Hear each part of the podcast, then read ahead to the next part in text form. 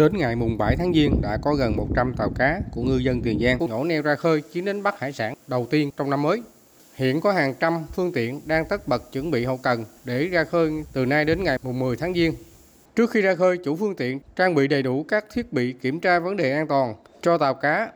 Các ngành chức năng như Bộ đội Biên phòng, Cảng cá, Chi cục Thủy sản phối hợp chính quyền địa phương tổ chức tuyên truyền giám sát tàu cá yêu cầu thuyền trưởng, thuyền viên phải chấp hành các quy định khi khai thác biển, tuyệt đối chấp hành quy định IUU.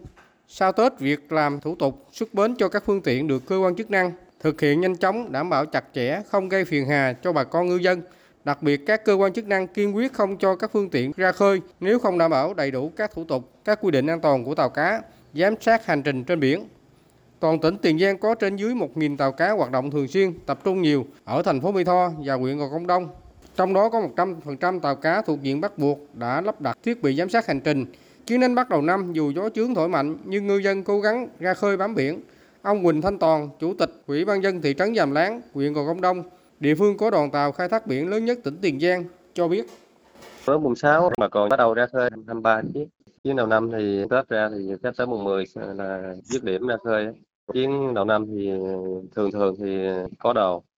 Thì mình phối hợp với ờ, lực lượng biên phòng cũng tiếp tục tuyên truyền cho bà con không có đánh bắt vi phạm cái IUU, giám sát hành trình rồi cho đảm bảo bà con chấp hành cho tốt để mình gỡ thẻ